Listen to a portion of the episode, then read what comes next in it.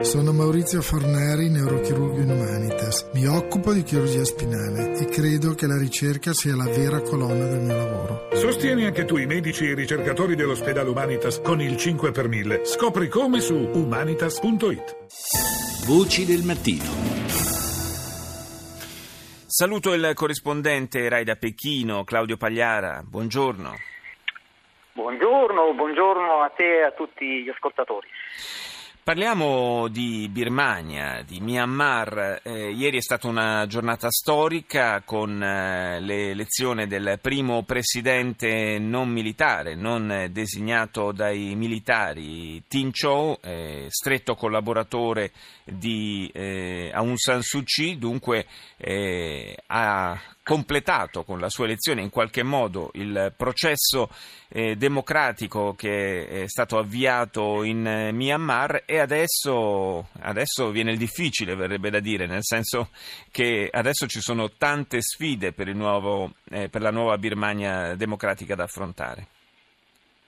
Sì, sì, sì, certamente è il caso di dire che eh, adesso viene difficile, anche se non bisogna dimenticare che eh, effettivamente la Birmania o Myanmar, che è il suo nuovo nome, ieri ha votato eh, si spera definitivamente pagina con il suo lungo passato eh, di regimi militari. Eh, Tinjo è, è il primo presidente che non ha mai indossato la divisa militare che la che Myanmar abbia da mezzo secolo a questa parte.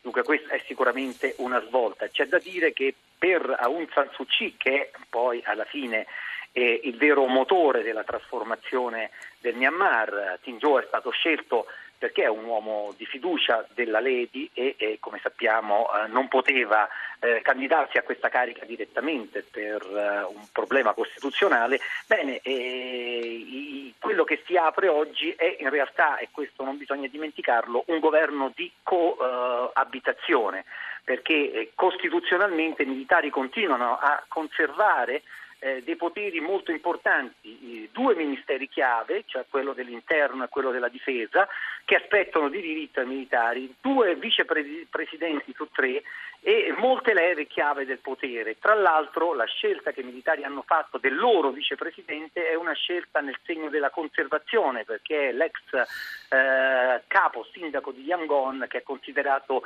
esponente di quella vecchia guardia eh, dei militari che ha fatto il bello e cattivo tempo in Myanmar per 50 anni. Insomma, il difficile eh, comincia adesso anche perché eh, nonostante la vittoria valanga eh, che eh, Aung San Suu Kyi ha ottenuto alle elezioni di novembre, una Costituzione strutturalmente non democratica assegna al vecchio regime un potere molto forte di blocco di riforme costituzionali e anche di blocco di alcuni provvedimenti governativi. In sostanza si apre per il Myanmar una difficilissima coabitazione con problemi economici, sociali e anche eh, direi di stabilità del paese, un paese che da 50 anni è attraversato da guerre etniche ai suoi confini molto complessi. Eh sì, eh, proprio questi conflitti locali di cui abbiamo in qualche occasione parlato in passato qui a Voci del Mattino sono eh, uno dei, dei, tanti temi evidentemente eh, in primo piano, eh, conflitti che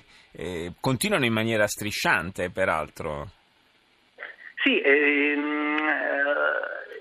il Myanmar eh, è un, un, un esempio di eh, come dire, mosaico molto complesso perché l'etnia dominante maggioritaria è eh, solo relativamente maggioritaria perché è il 60% della popolazione, quindi tutte le altre minoranze insieme ne costituiscono quasi la metà, un 40-45%. Certo.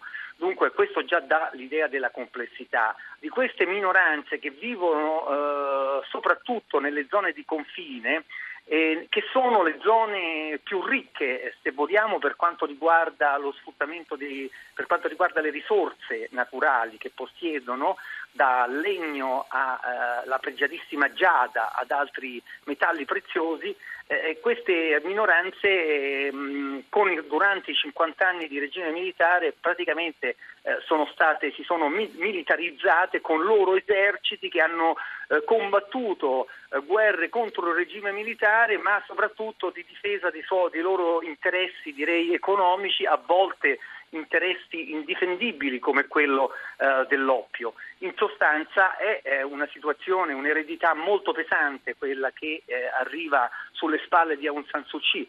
Eh, c'è da dire che negli ultimi quattro anni di transizione il governo precedente, che è un po' fatto da eh, come dire, staffetta sì. tra i militari e un governo democratico, ha compiuto un passo importante di relativa pacificazione. Direi che il 70% di questi gruppi etnici hanno firmato un accordo di cessate il fuoco. Eh, resta da vedere cosa faranno il 30% ehm, restante. C'è da dire che dietro questi gruppi etnici sono anche gli interessi regionali.